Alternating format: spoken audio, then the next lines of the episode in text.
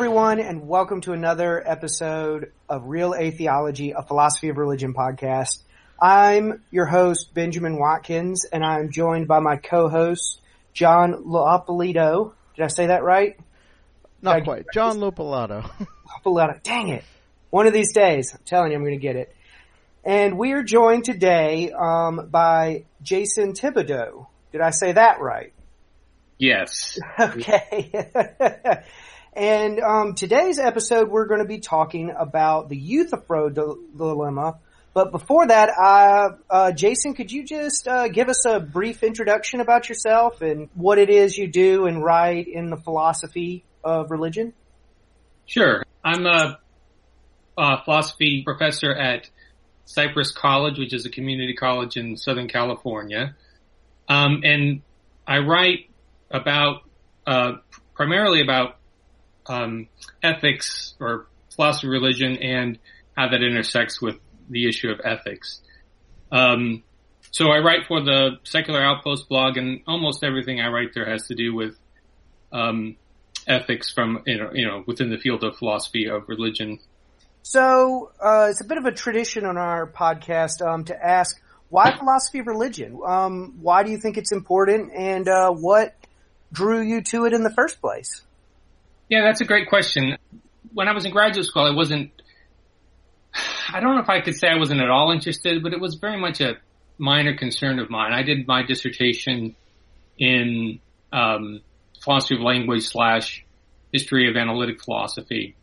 Um, and philosophy of religion was not a part of my dissertation at all. It wasn't until my first teaching job was, which was at Auburn University that I got more interested in it. And I think it was because if I can remember back that long ago, um, it was because I was teaching ethics and I always taught divine command theory because that's, you know, it was in the, it was in the book. I always taught the Euthyphro dilemma and it just sort of captured my interest, captured my imagination. And the more I looked into it, the more I thought this is a really important dilemma and it's an important issue. And a lot of people are making mistakes about it and they continue to make mistakes about it. A lot of people, even experts in the field, seem to me to be, um, not quite getting it right. Um, so I sort of just continued to develop, learn more and learn more and then, um, started writing about it. Um, and that sort of was my entry point into philosophy of religion.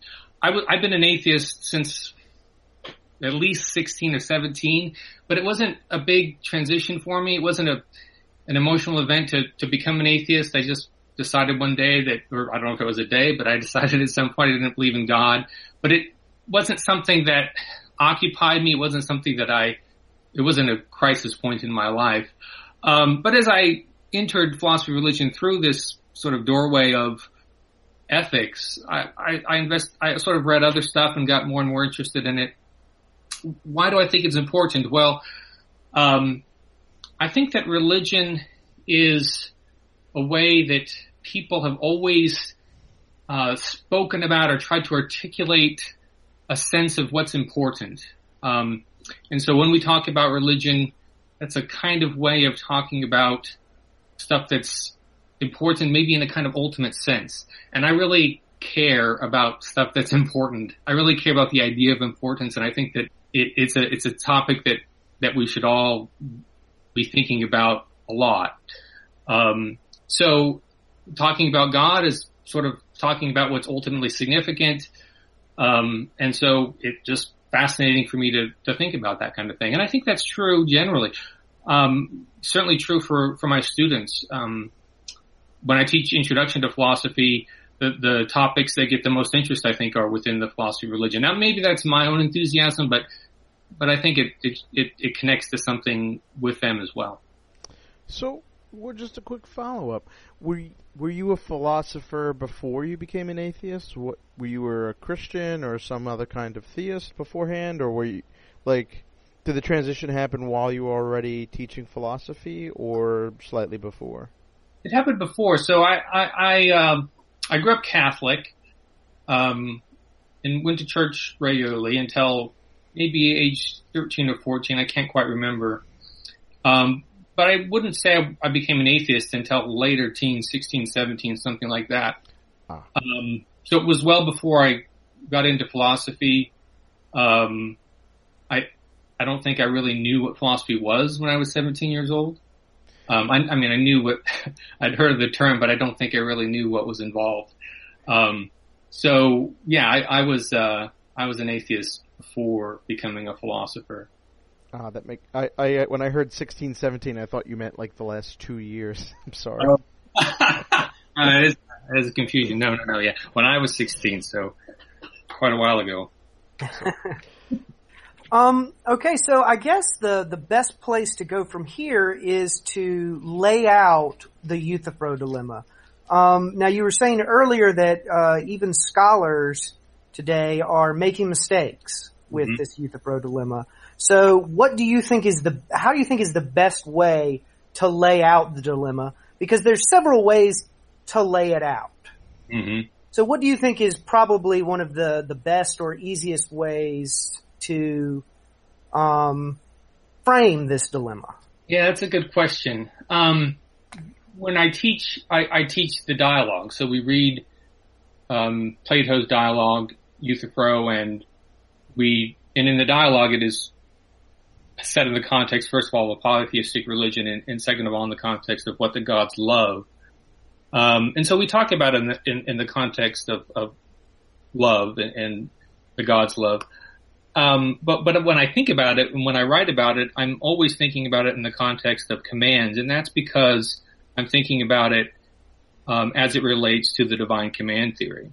Um, and and I think that um, the way in which the Euthyphro dilemma crops up in contemporary philosophical discussions is certainly in the context of divine command theory, or perhaps in with respect to arguments, uh, moral arguments for the existence of God.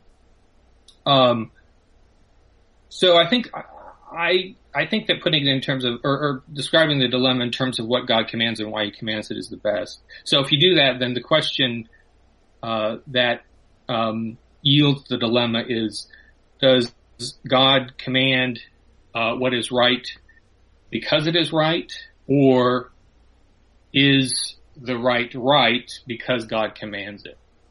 And I, we could flesh those options out a little bit more, but that's sort of my sense of, of a, at least a pretty good way of presenting the dilemma. I agree because we the I think part of the the plausibility of it is that it can feel analogous to how um, finite authorities, like you know, a police officer would issue a command to someone, and then that person would have an obligation to obey that command.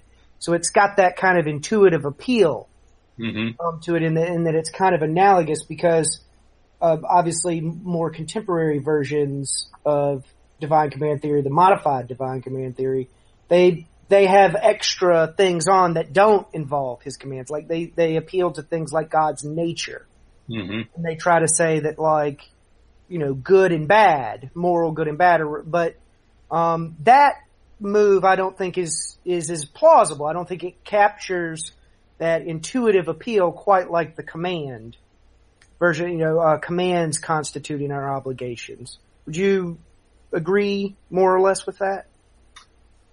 Yes, I think I would. Um, an interesting uh, issue here. Maybe I, we can probably set this aside, but I'll just mention it now, and that is, actually, I think if you put it in the context of the military, it might even be more appealing.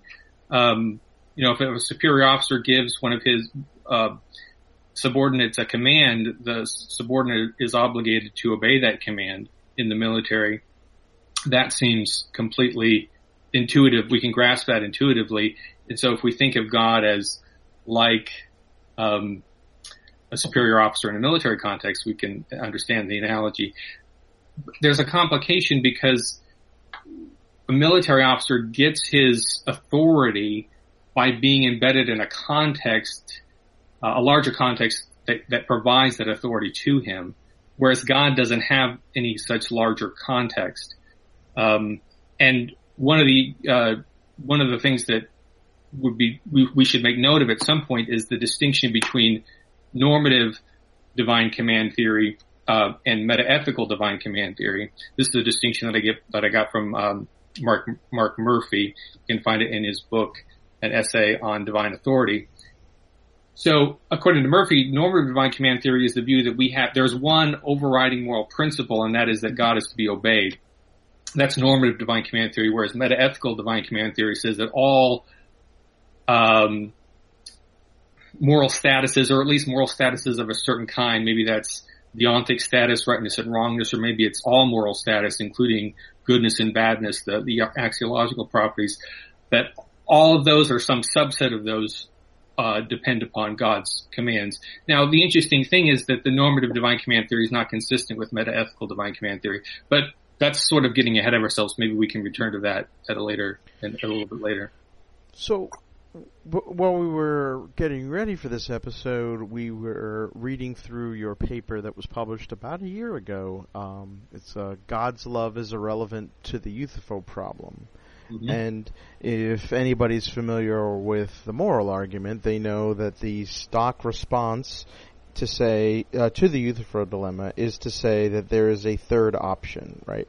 That um, the what what really matters is the command. Our moral obligations are constituted by the commands of a loving God, and so this is to bypass the idea that morality is arbitrary, right? So God couldn't command us to torture infants for fun because His nature is the good, or um, He is constrained by His nature, which is necessarily good, and so He couldn't give that command. And in your paper, you took a a very interesting take on that response that I had never seen before. Um, would you be able to give us a quick overview of that? I will, but I wonder it might be helpful to just take a step back for a moment because one of the one of the things I said in the paper that I think is worth talking about here is that the the Euthyphro problem is kind of multifaceted. So so there's a problem that comes out of the dilemma, and it's a problem for uh, divine command theory. Um, and that problem is sometimes just we talk about it in terms of arbitrariness, but I think that doesn't quite get at what the issue is. There's there's a way of stating the problem quickly, and that's just well, if if uh, if moral value, or even if it's just moral obligations, if they depend upon God um, then since God's all powerful, He can command anything He wants, and so He could command that we torture babies or do something else cruel. Now, sometimes uh, when talking about that, what philosophers say is that uh, this is supposed to this this problem, this objection is is supposed to be that God, if if divine command theory is true, then then morality is arbitrary because God's commands are arbitrary. And and yes, that's right, but I think there's more to it than that. So let me let me say that um, I think there are actually three problems that are best kept distinct. They're interrelated, but I think it's best to keep them distinct. So one is arbitrariness. Uh, so if um, moral value depends on God's commands, then um, moral value is arbitrary because God's commands are arbitrary. God can God has no reasons for commanding one thing rather than another. Yes, He can command that we help our neighbors, but He could also command that we damage our neighbors, that we hurt them in some way.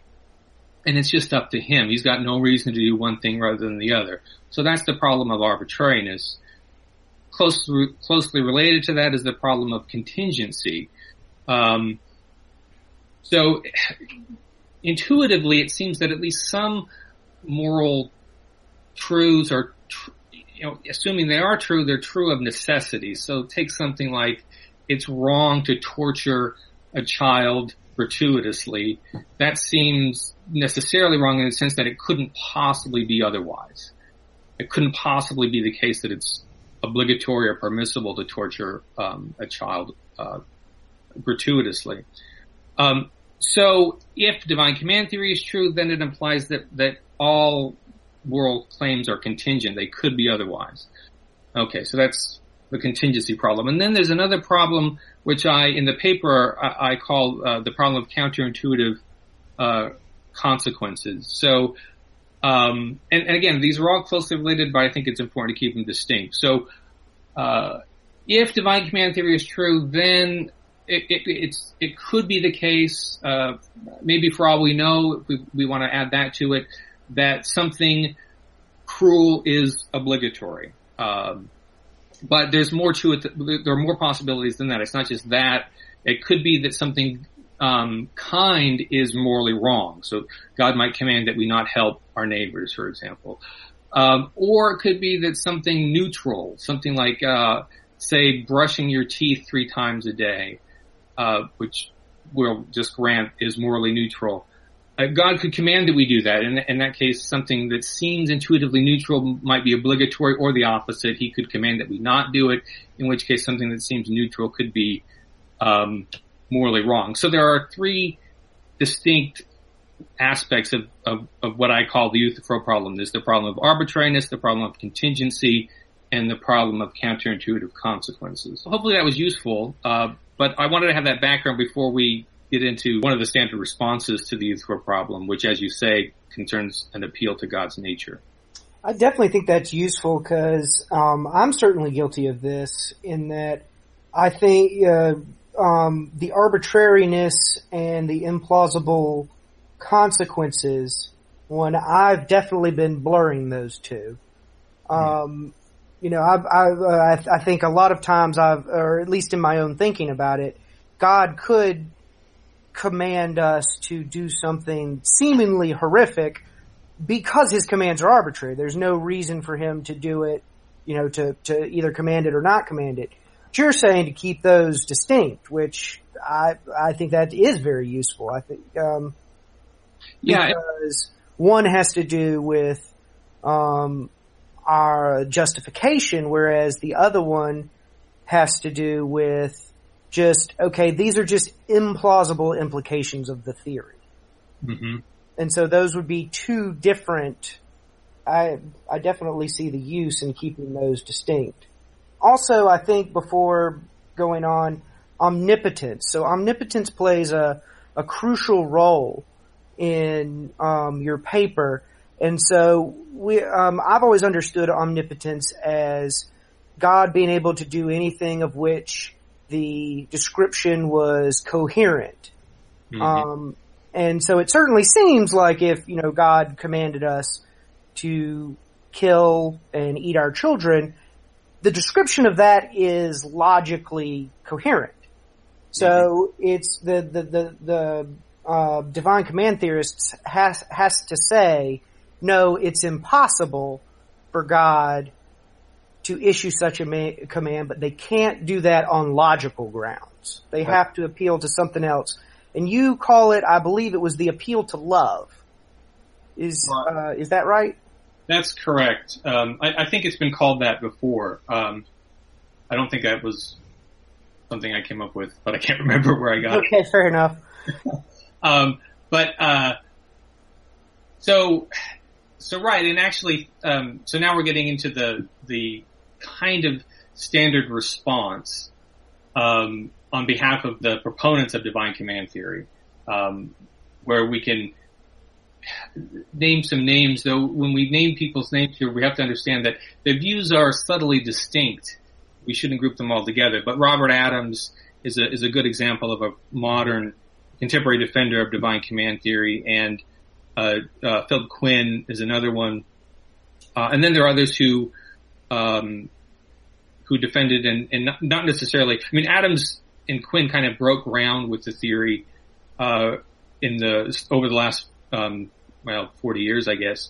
And then there are others like William Lane Craig, who hasn't really contributed anything, uh, I don't think anything novel to the theory, but he defends it prominently and he's, he's definitely an adept defender of the theory.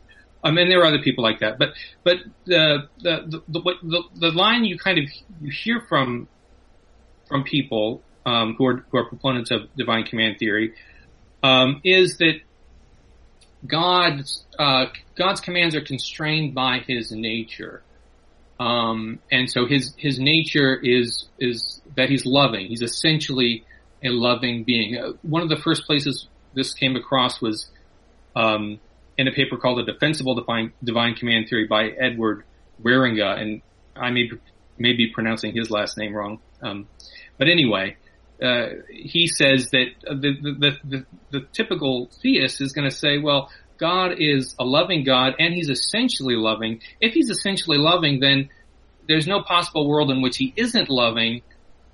And it seems reasonable to say that a loving being, uh, it's impossible that a loving being commands something cruel, like again, the torture of a small child. So that's how they reach the conclusion that it's impossible for God to command these something cruel. Does that make sense? It does, but and, and so and again, uh, keeping your things distinct from earlier, that show that this addresses the implausible consequences of the theory portion, but it doesn't seem to address the justification part of the arbitrariness. It so we you could say because uh, I'm using the Bernard Williams distinction here between internal and external reasons. Mm-hmm. Um, we're saying that look, God has this certain motivational set, mm-hmm. and He has that motivational set essentially, and so these seemingly horrendous or cruel acts just wouldn't follow from that um, motivational set. But that's not to say that those actions are justified in an externalist sense, in the sense that there are considerations which count in favor of God issuing these commands. Right. Um, so um, I would I would use the distinction between motives and normative reasons rather than Williams' internal versus external reasons, but those yeah. are closely related distinction. Um, so uh, here, here, I'll quote um, William Lane Craig, who is uh, among his virtues are that he um, can ex- can explain things in very um, simple ways. Uh, so he's got at least a couple different videos on YouTube where he's responding to the Euthyphro problem, and what he says more than once is that uh, the Euthyphro dilemma is a false dilemma because there's a third option. It's not that uh, God commands uh, the right because it is right, nor is it that right actions are right because God commands them. Rather, what we should say, according to Craig, is that God commands the right.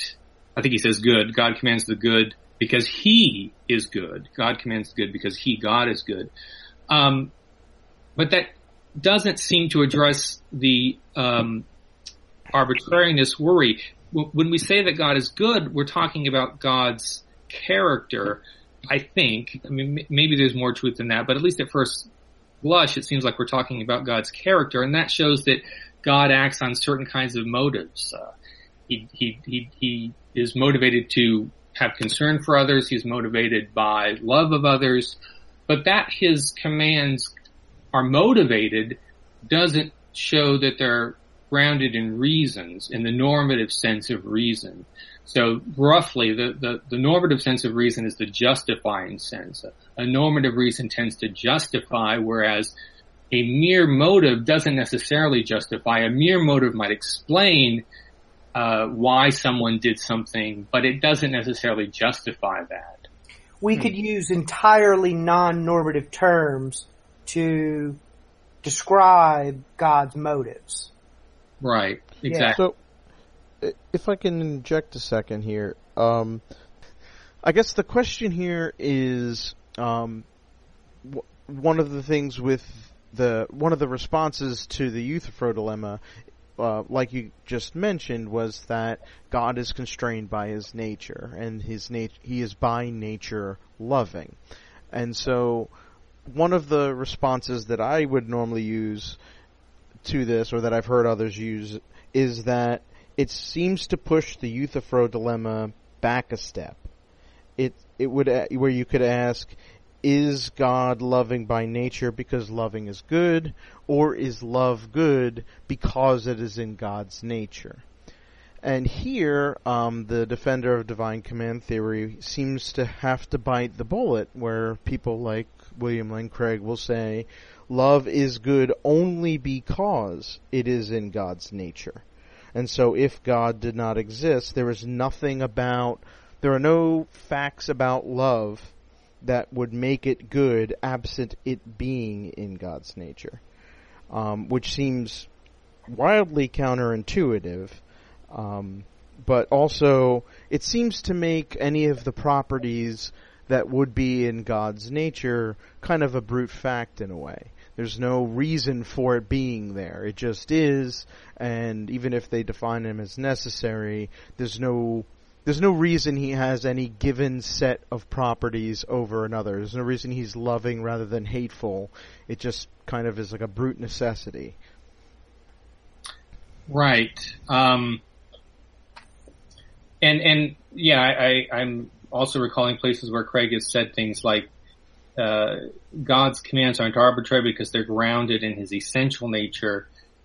Um, and I think the idea is that because God's nature is essential, and also uh, Craig would add that God is Himself and uh, His existence is necessary. Uh, we remove the arbitrariness problem. I I think that's what he thinks, but I, if if it is what he thinks, then he's conflated the arbitrariness problem with the contingency problem. Uh, so the fact that um, God has the same nature in every possible world and also exists in every possible world doesn't show that God's uh, commands are grounded in reasons. That they're the same always doesn't mean that they are supported by reasons. Or if we're just talking about God's nature, that God's nature is the same doesn't mean that God's nature is grounded in reasons. And so it does seem that if we take uh, the position that, that Craig is defending, uh, then we have to say, yeah, there's no reason that, uh, let's say, love is good as opposed to hate. It's just the way it is. That's just the way God is. Now, Craig would say, but it's necessary because in every possible world, God exists and God is loving. Okay, but then again, you're conflating uh, the contingency problem with the arbitrariness problem. The issue is, it seems like there should be a reason why loving is good and hate is bad. Right. It, it seems as if, intuitively at least, there seems to be something about uh, the facts of the matter regard with regard to love or hatred that makes it right or wrong. Right. It doesn't seem uh, like, let's say, two people in love, we would call that good um, even if God didn't exist, it seems to have no bearing on whether or not their love is good. Right. Exactly. It also seems to to make so on this modified version of divine command theory, it seems to make God's nature the only thing of intrinsic value. And everything else merely has extrinsic value in how it relates to God's nature. And that seems like a strange implication to me eh, because using love, love seems like an intrinsic value to me. It seems like something that we all have external reasons to care about for its own sake.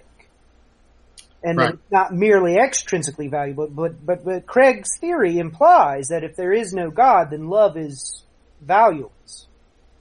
We have no reason to prefer it or reject it. Yes, that that is, that does seem to be an implication of his view, but that's not necessarily an, implication of every divine command theory that's that's out there. Um, okay.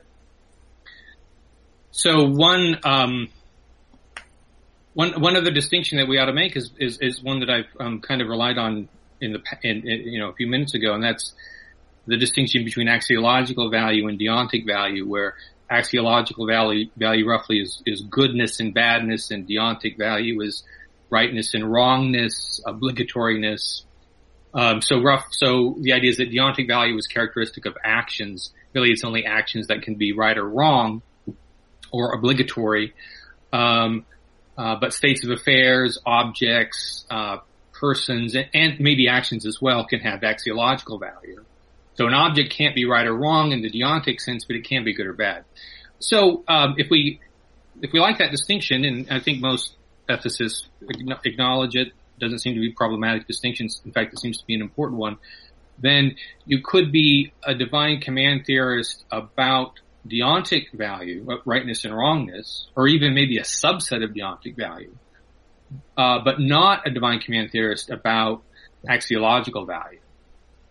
uh, and think of it at the very least, goodness and badness is independent of, of divine commands. Okay, that's, that's an interesting good, point. That's a very interesting. Yes.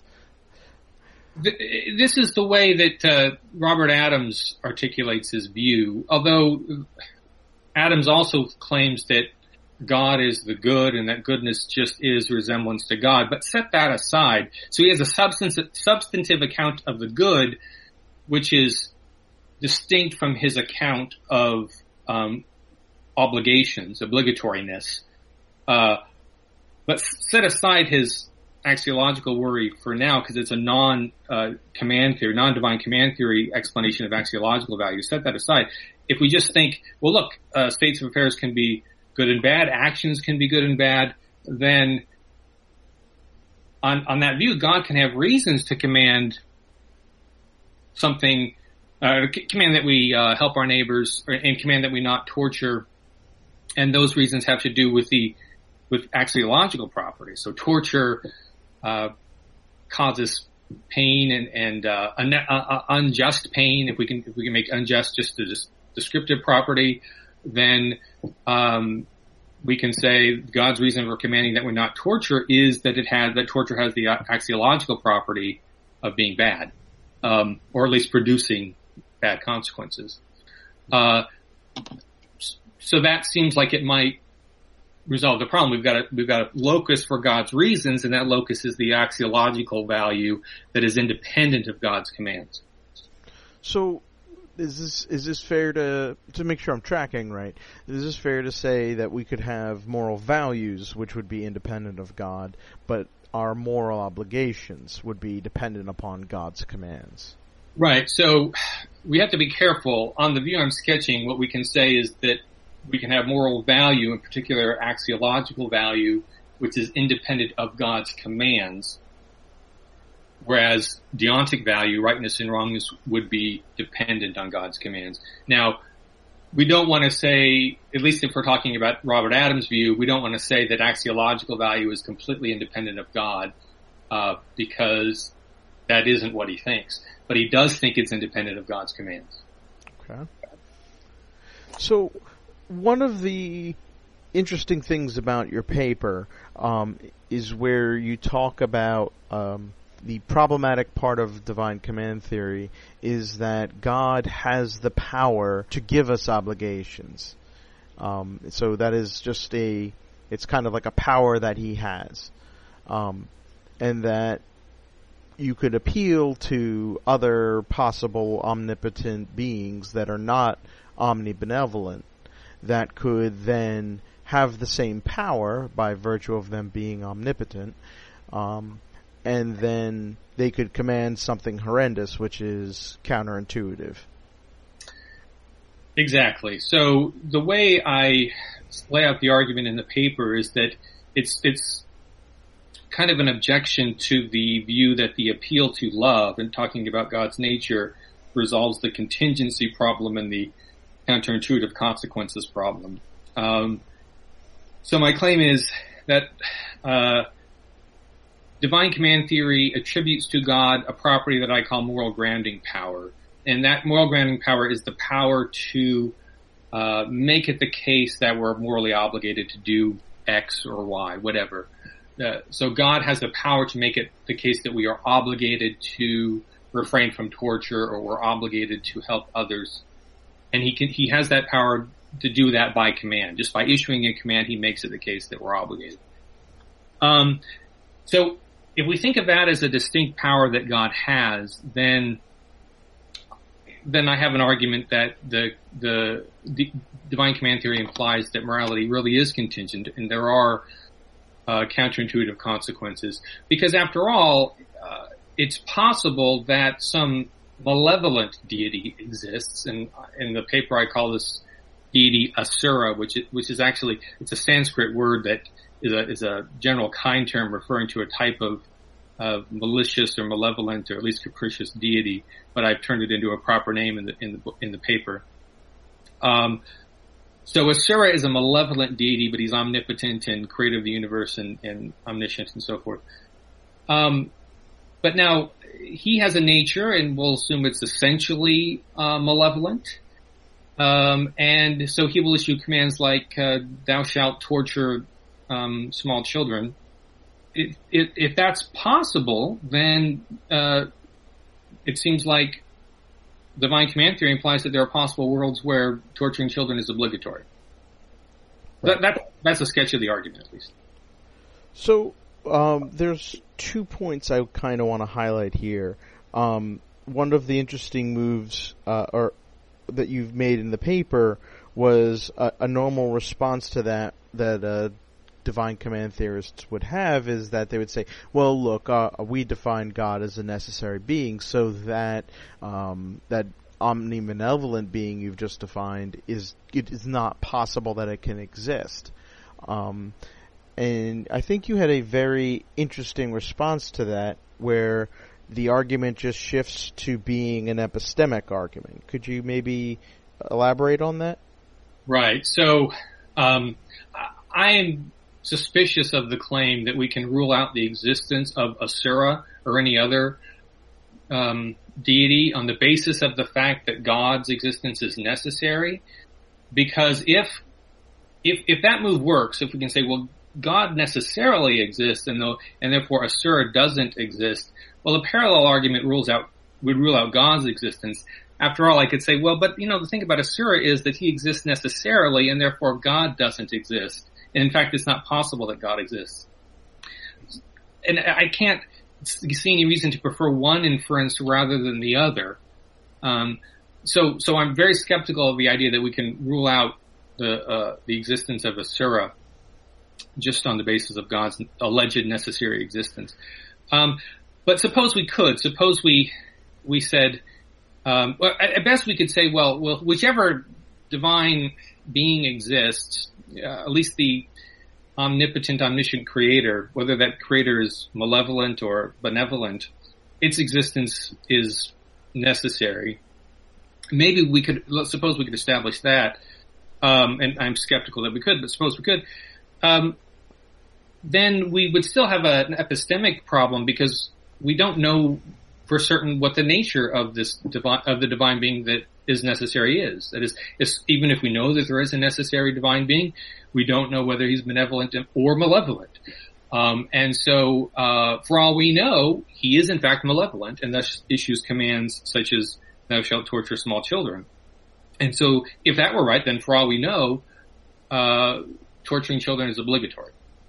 But or that, being analogous to a cosmic Hitler could be the good, quote unquote.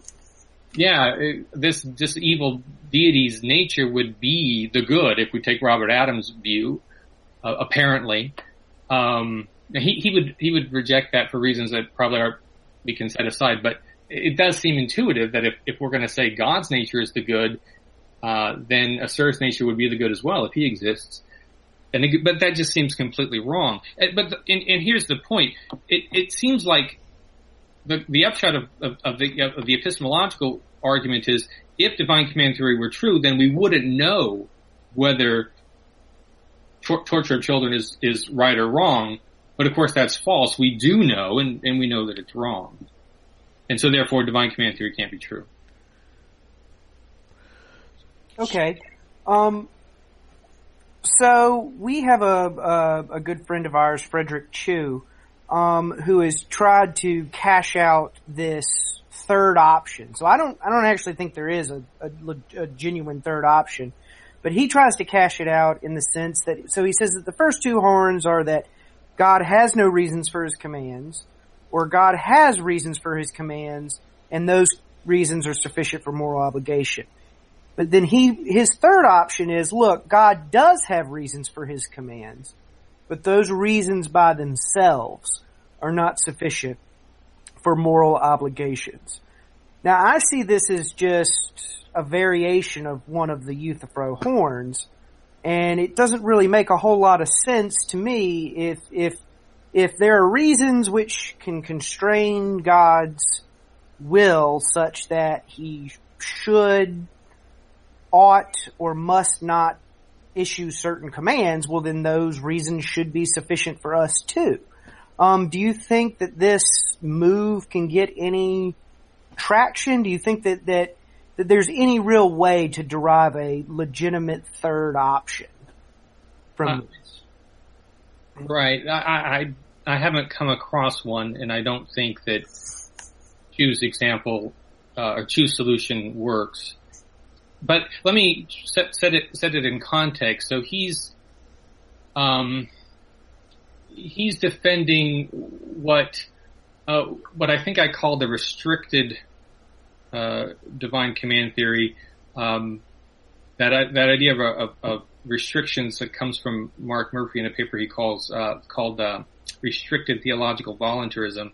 But earlier I said that you could have a view where um, divine commands account for deontic value but not axiological value. That I think is Chu's position. At least his position fits in that category. He's defending something like that. He's actually defending the view that um, Baggett and Walls uh, articulate in their book Good God.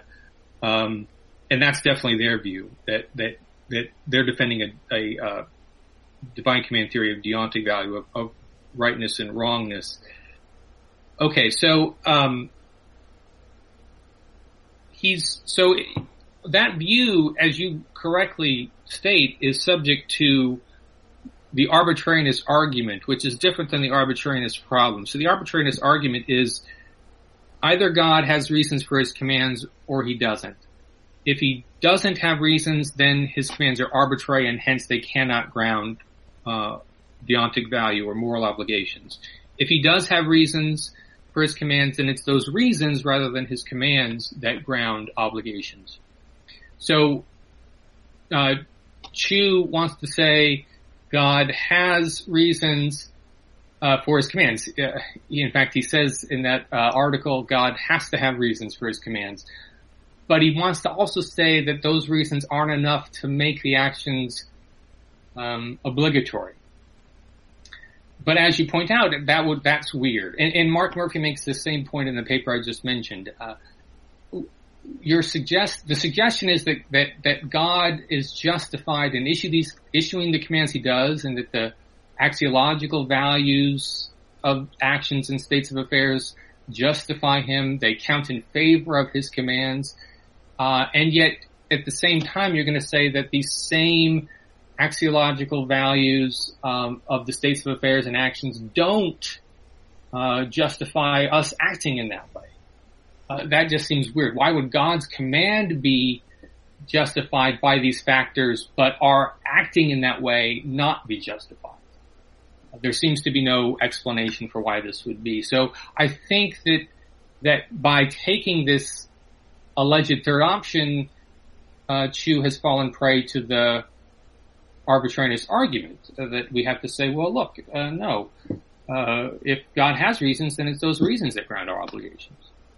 So, uh, to follow up on that, we have a related question from one of our co-hosts who couldn't be here tonight, Ben Bevar. Um, and he, he had a, a, question I really wanted to ask, and it seems related here. Um, one of the things that uh, Chu would respond with is to say that uh, to have the moral grounding power, as you uh, call it, is that you would have to have omnibenevolence because having omnibenevolence along with omnipotence is what gives the being the power to create the moral obligations. And when I, I think you addressed this in the paper, but I would really like to have you expand on it. It seems as though your response was, um, there's no reason to think that they haven't given us an argument to suppose that. Correct. Uh, right. So, so uh, there's an important move that I make in the argument, which is um, any, any God that is omnipotent is going to have the same powers that God has. So any deity that's omnipotent is going to have the same powers that God has. Um, that seems intuitively right. If God can create a universe, uh, then any other deity that is equally powerful, that is also omnipotent, can create a universe. So the, the deity that I've imagined, um, that I called Asura, uh, is omnipotent, um, and so he's going to have any powers that God has. Well, if God has moral grounding power, then Asura will as well. So if someone says to me, Uh, well, no, you have to be benevolent in order to have moral grounding power. Then the question is, well, why would that be? That seems implausible. God has the ability to make a planet. Asura has the ability to make a planet. If you suggested that planet creation depended on benevolence, we would, that would not be, that would be very counterintuitive. Why would you have to be good in order to have the power to create a planet? Um, and so by the same token, it, it doesn't seem that, uh, benevolence should be required for any particular power, including moral grounding power. Chu uh, also presses an analogy with um, like legal laws. So he uh, part of what he wants to argue is that look, um, reason you know laws, our legal laws are based on reasons, but those reasons themselves are not sufficient to give rise to legal obligations. And so he wants to say that this is similar to God, and this is like, look, he has reasons, there are reasons for God to issue his commands, but those reasons by themselves are not sufficient to morally obligate us to do certain things. It takes that co- command. That command is the, the extra ingredient that is required to get that moral obligation. Right. Um, but that makes morality much, it's, it, should we, uh, allow that move that morality is like a legal system? I don't think so. I, I think that there are two moves that that Chu could make here, and I think he's chosen the worst of the two. Um, but I, I mean, I don't know. I could be wrong about that, but it seems to me that in, in, in suggesting the legal analogy, he's falling into defending a normative divine command theory. So I made that distinction way back at the beginning of our discussion, the distinction between normative divine command theory and meta-ethical divine command theory. And the, the, the, the proper object of, of criticism for Euthyphro style objections is the meta-ethical view, which again is the view that some subset of moral properties uh, are, are, are dependent on divine commands, that divine commands fully and immediately explain uh, some subset of moral properties, or maybe the entire realm of moral properties. Um, the normative divine command theory says that, that we have one overriding principle, and that is that God is to be obeyed. The important thing is that that principle cannot be accounted for, for via divine command. So normative divine command theory doesn't explain where that principle comes from. We are obligated to obey God, but there's no basis for that obligation. certainly not a basis in God and certainly not a basis in his command. Uh, that principle is independent of God. It's independent of everything. There's just this fundamental principle, God is to be obeyed. So, because of that, actually normative divine command theory is not consistent with meta-ethical divine command theory because meta-ethical divine command theory is going to say that no, it's, uh, it, at least if it's a, an account of deontic value, that all deontic value is accounted for in virtue of, of God's commands. Well, here on normative divine command theory, here's this uh, here's this principle, this moral principle that makes actions right or wrong that's completely independent of God. Right? So the two are the two views are not the same, even though both are called divine command theories, and they're importantly different and incompatible. So, would it be fair to say that to the, the where the base obligation comes from um, it's just kind of this necessary fact, if assuming that it is a fact. Um, so they say, well, we just have this obligation to obey God, and that's just what divine command theory would uh, supposedly posit. Uh, wouldn't say, wouldn't we be free to theorize about another way that we could derive obligations, like say from our ability to apprehend the good and to think rationally about how we should act. Can we say, you know, if we're just going to assume this moral grounding power for at least our obligations, we could just posit, you know, something and we would just evaluate uh, one theory versus the other. Right. So a different way of saying that is that normative divine command theory is extremely implausible. Once we grant that there can be independent, uh, sort of freestanding moral principles of which, you know, uh, the, the requirement that we obey God is one, why why couldn't there be others? Why would that be the only one? Why wouldn't uh, you know we should respect uh, the dignity of all persons be one? Uh, you know, uh, to, to, borrow something from Martin Luther King Jr. Um, why shouldn't that be a fundamental principle? Right? Why should there only be one, and why should it be this one? So normative divine command theory is incredibly implausible.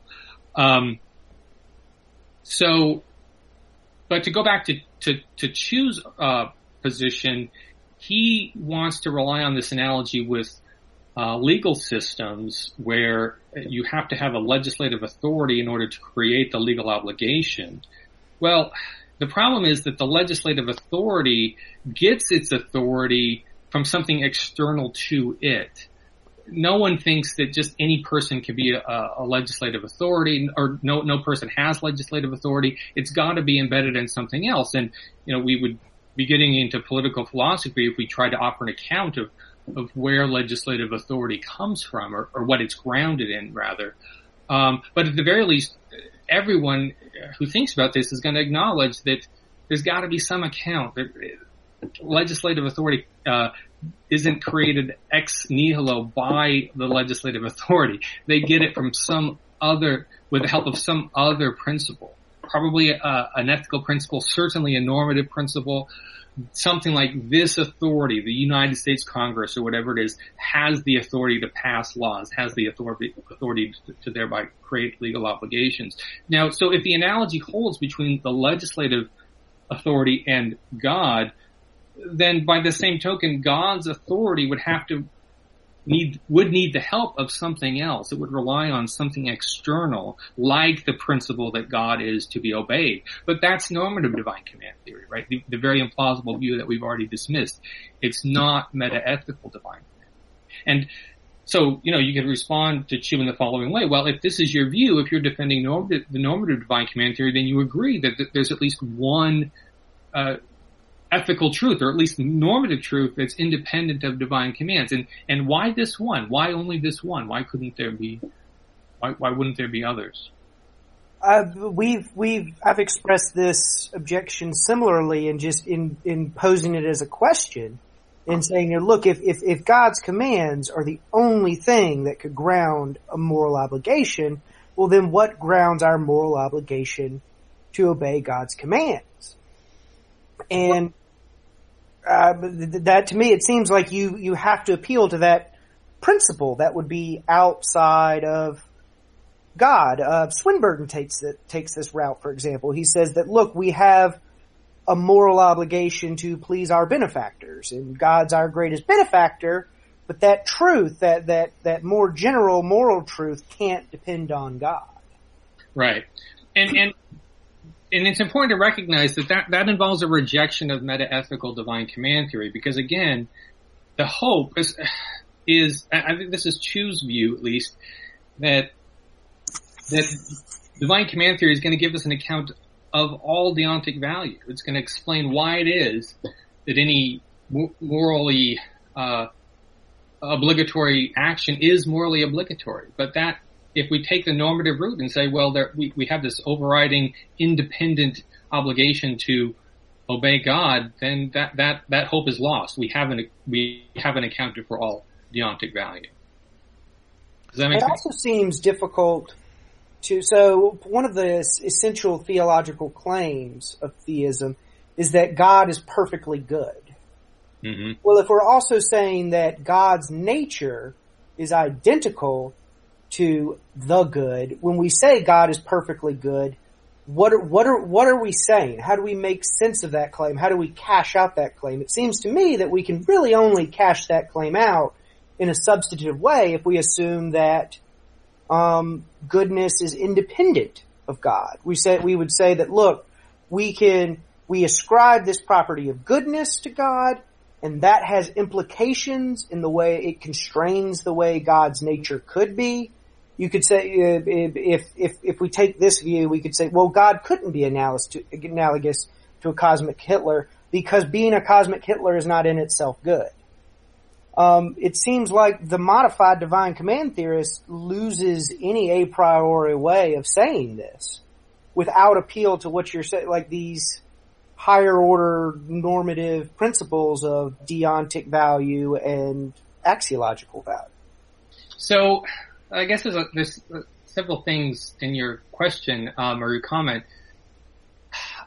I think to go back to the the issue with the normative divine command theory, um, the meta-ethical view, the meta-ethical divine command theory doesn't rely on any claim that we're obligated to obey God's command. That's not the view. The view is that, that to, to take a, to take Adams' view, the view is that our obligations are constituted or identical to uh, divine commands. Mm-hmm. In the same way that, uh, and he uses this analogy, in the same that, that, that water or samples of water are identical to samples of H2O. Um, so there, there, there need, there need, there need be no background theoretical apparatus to explain why it is we're obligated to obey God on Adams' view. No. God's commands just are moral obligations. So doesn't that make the claim God is good, that's the is of identity rather than the is of predication, right? That is correct. Uh, on Adams' view, God is the good, and so it, that is the is of identity. Yeah. Okay, so so to, yeah, uh, I, I, guess uh, that that to me seems like it would have theological implications that are just unacceptable. But I'm an atheist from the outside looking in, so perhaps I'm that's my own bias talking. yeah, I, I, can't make sense of it either. Um, I, but I would say that that so that that problem is sometimes called the divine ascription problem. How do we ascribe goodness to God if God is the good or is the standard of good? And I, again, I don't know that there's a good solution. Uh, people have written a lot of words about it, but I can't.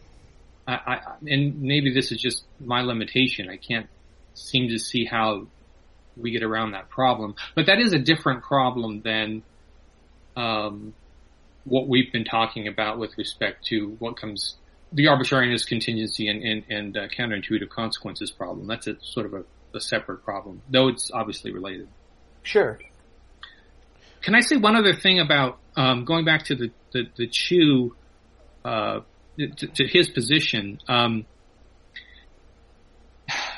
this is a, a, subtle complication. What he could have said um, is that. So the problem was if God has reasons for his command, then those are also reasons for us.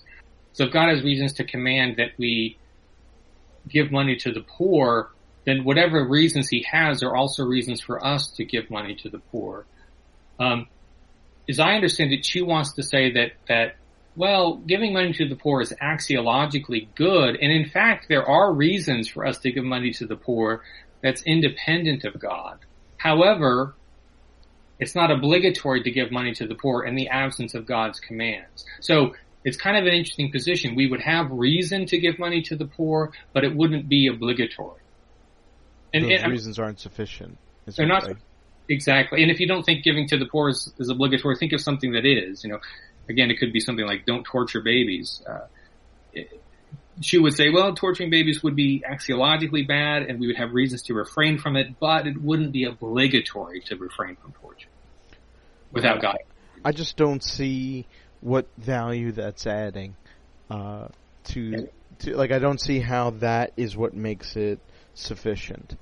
Um, right. There's a, a view that, um, that, that Mark Murphy actually attributes to Robert Adams, which is that it isn't all deontic status, it isn't all deontic value that, that divine commands account for. It's, it's only a subset of deontic value, uh, obligatoriness. So, uh, according to Murphy, on Adams' view, uh, there's deontic value, rightness, and wrongness, but then over and above that, there's obligatoriness. So an action could be right and not obligatory. So what makes something obligatory on Adams' view is that uh, God commands it. In the absence of God's command, it would still be right, but it wouldn't be obligatory. So then the question would be, well, and this is what uh, this is Murphy's position is similar to what you were saying, uh, John. What, what, what, how, how does God's command make it obligatory? What, I mean, what are we adding here that isn't already there? You know? Um, yeah. It's always seemed to me that, that these attempts are, are they're, they're just attempts to kind of insert the metaphysics of theism into the clockwork of metaethics. And it just always kind of seems to leave these questions open. It seems, it seems to create more problems than it solves. I guess right. I'm getting at. I guess one thing I think maybe it could add um, would go back to Chu's analogy of the legislature. So he says the legislature has reasons to enact its laws, but it, those laws don't become obligatory until they're passed by the legislature. I think where I would say the disanalogy is is that there's a difference between legal and moral. Um, and so those reasons would be sufficient to make it morally obligatory, but not legally obligatory. And I think really the only thing that divine command theory or theism, when you tie theism to ethics, is that you get not moral ontology or moral obligation, but moral enforcement. Mm-hmm. Right. Yes. So you you have, hey, look, I have decreed that you ought to do X, Y, Z, and if you don't, you are liable for punishment. And an atheistic account of morality cannot get that for you, but lacking that does not um, kind of violate any of our intuitions. It doesn't. We don't lose an objective right and wrong or an account of obligation in general. It's just that there is no cosmic justice. Right. Um, I would say I, I've encountered people who say that if there is no cosmic justice, then there's no right or wrong either. But I find that view to be very odd. I, I don't see it as intuitive at all. Let me say one other thing about um, this the the the Adams the the Adams view as described by by Murphy, which is again that it's only obligatoriness that divine commands account for. Um, it seems to me that you have an arbitrariness problem here again because uh, so so suppose you take two actions that are uh, equally um, well I don't know about what we want to say equally that they have uh, this they have a deontic status uh, maybe both are right um, and uh, God commands one and not the other. Well, why? Uh, God's got to have some reason to command one and not the other if they're both right. Well, uh, either he's got a reason or he doesn't. If he doesn't have a reason, then it's, it's just arbitrary that this action is obligatory. And if he does have a reason, well, then those two options have different uh, moral features, and those moral features are independent of God and seem to be enough to make the one obligatory, the one that he commands, independent of his command. Um, I wanted to say one more thing on the the legislator legislature analogy. Um, that I've so the way I've been thinking about this is I've been using the distinction that Parfit uses between a rule implying sense of normativity and a reason implying sense of normativity. Mm-hmm. And so I would want to say that, you know, legal laws are normative in the rule implying sense, similar to how rules of etiquette or traffic laws um, are normative. We could cash them out in purely non-normative descriptive terms.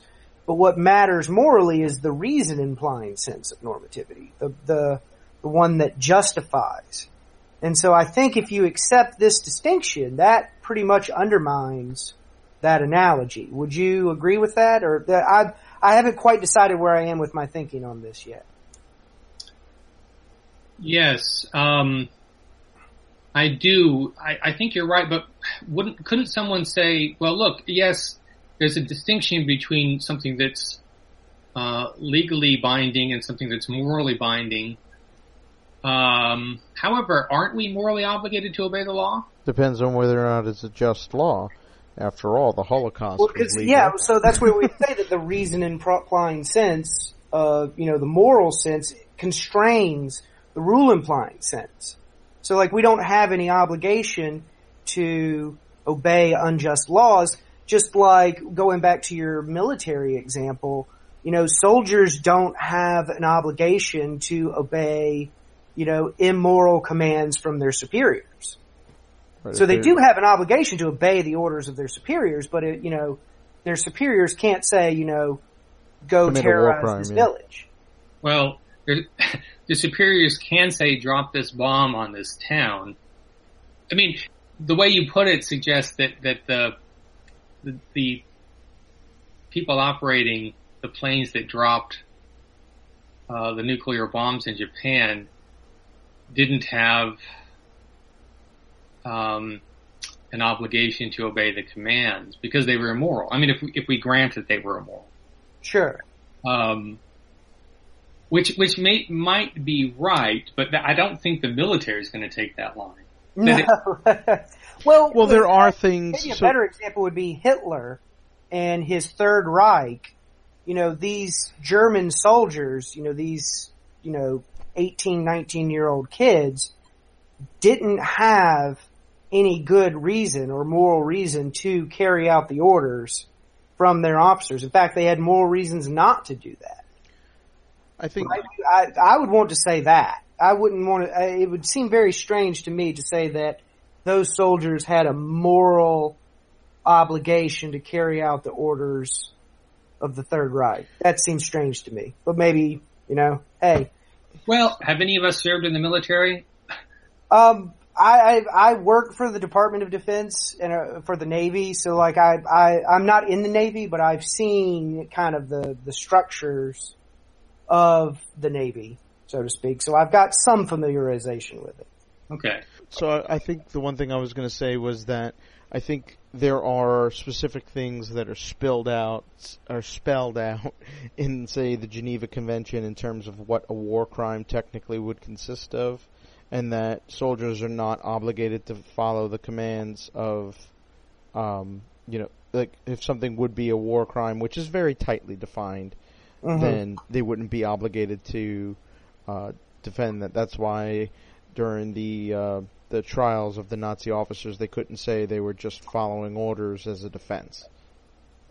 right. Um, maybe you guys know this better than I do, but I, but I suspect what's what happens in the military context, at least maybe in, in the United States, is that the the requirement is that subordinates are required uh, to obey lawfully uh, and properly issued commands, or lawful and properly issued commands. So if it's in legal command, you don't you're not obligated to obey it.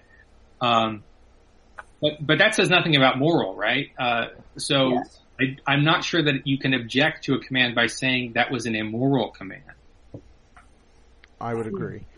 You can't you can't necessarily just use that as an excuse to disobey an order. Right. If you thought that no uh, wars of aggression were morally acceptable, then uh, every soldier who went to Iraq uh, would have a would be able to say, "Look, I I'm not going to follow any commands here because they're immoral." So I, th- I think this analogy kind of breaks down mostly because you could say the only moral principle at play was that you should honor your oaths, and when you join the military, you take a very specific oath that spells out a lot of the provisions that would govern these sorts of things. And so that's where I think we would have a disanalogy between following order, your obligation to follow orders, which is really your obligation to uphold your oath when you enlisted, versus um, following an order that may be immoral, but um, you know you could say dropping a bomb on the town is immoral and hately, um, but you can be ordered to do that in a war, and then yeah. Yeah, another useful thing that might help here is that the rule implying sense uh, or or uh, uh, legal laws those are externally imposed on us, whereas more morality is is autonomous. It's it's self governing. It's we're giving ourselves principles. It's not externally imposed on us.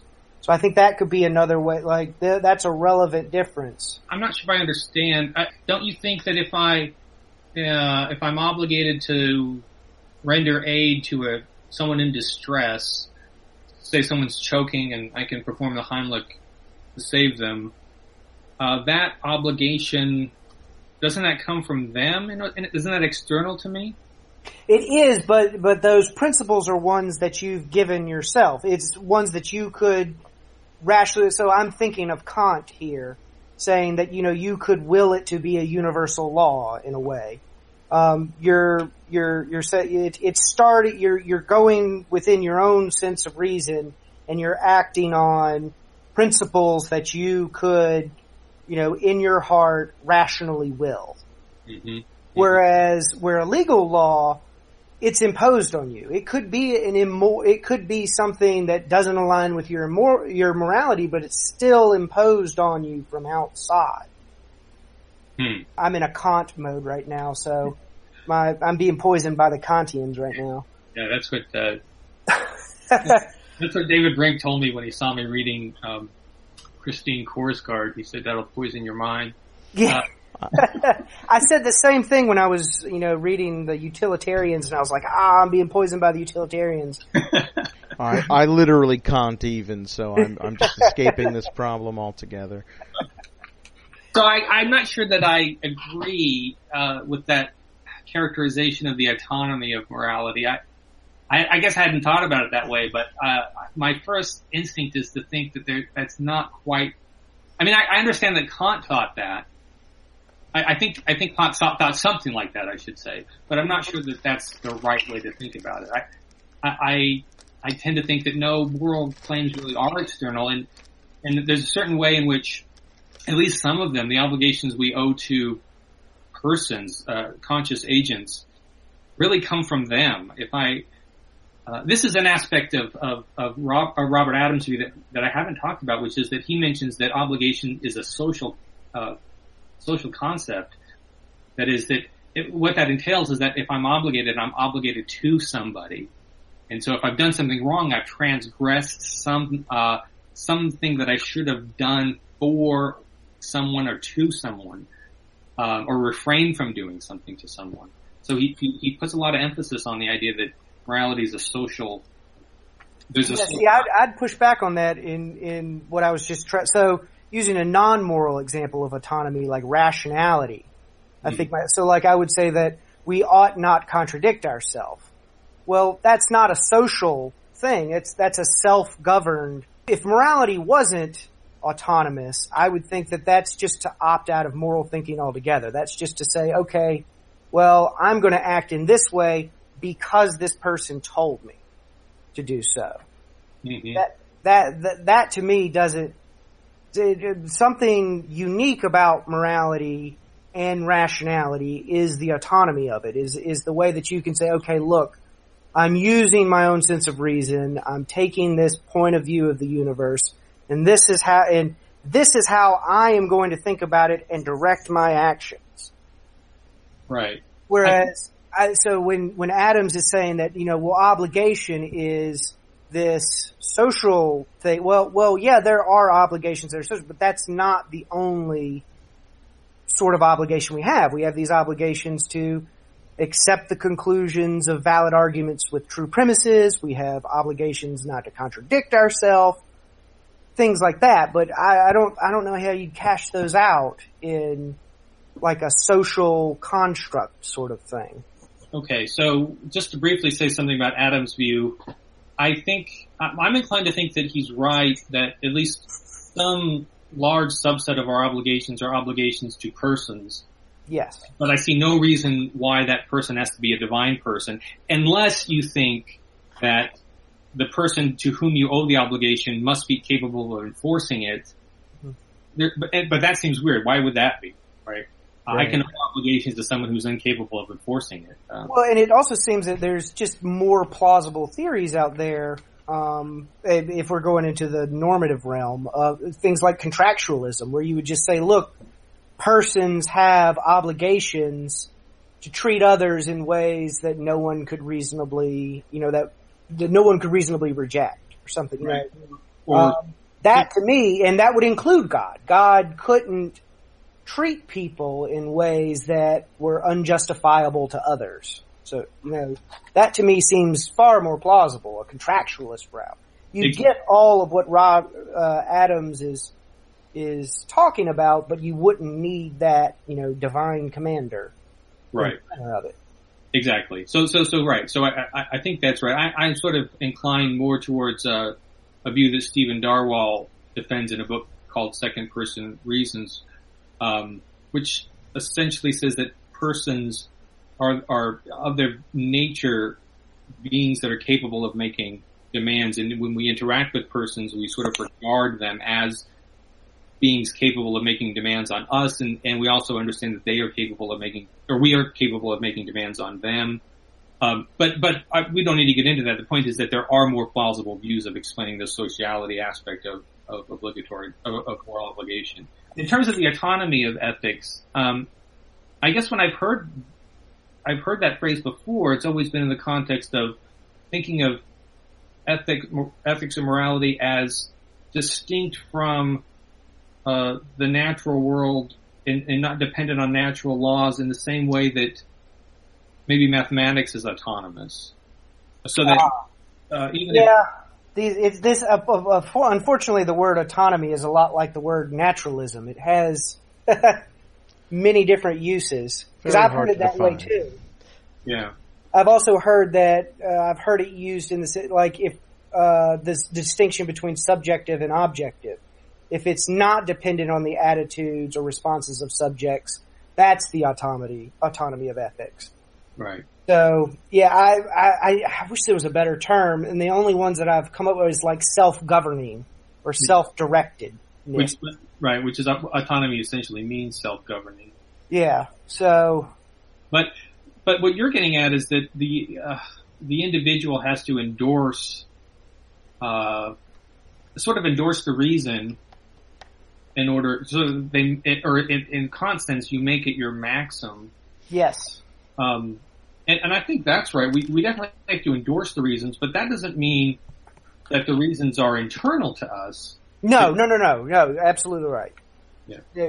Uh, I'm not an internalist. I didn't think so. Yeah. I, might be leaning so towards it, but that's a separate topic. the story of Isaac, uh, Abraham and Isaac. Mm-hmm. So Abraham, like, if I were in that position, I could not endorse the command to kill my child. Right. But if I were to just opt out of the moral thinking altogether and just blindly follow the command, well then morality wouldn't be autonomous in that sense. I'd just be following orders. It'd be something external imposed on me.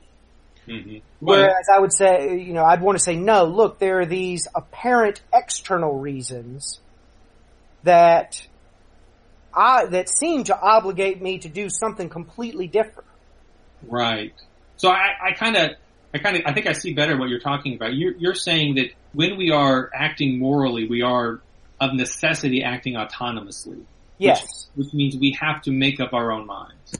Yes. Uh, and so at the very least you have to have a dialogue with God. Why is it that you want me to kill Isaac? Uh, I, I think it should be, it's worth pointing out, we talked about at the start how God couldn't command these horrendous acts. But most of the time when we debate divine command theory, we're talking about Christians who think God commanded, say, the genocide of the Amalekites, putting broadswords to babies and all that sort of thing. And that even people like William Lane Craig will defend that as morally obligatory.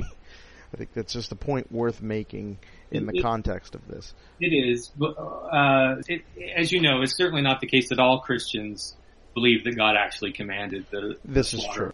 Well, I think that about wraps it up. Is there anything you'd like to say before we close out, Jason?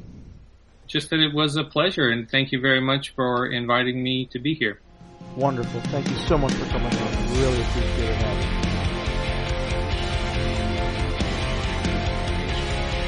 If you appreciate the tone and content of what Real Atheology has to offer, please consider writing a review for us on iTunes.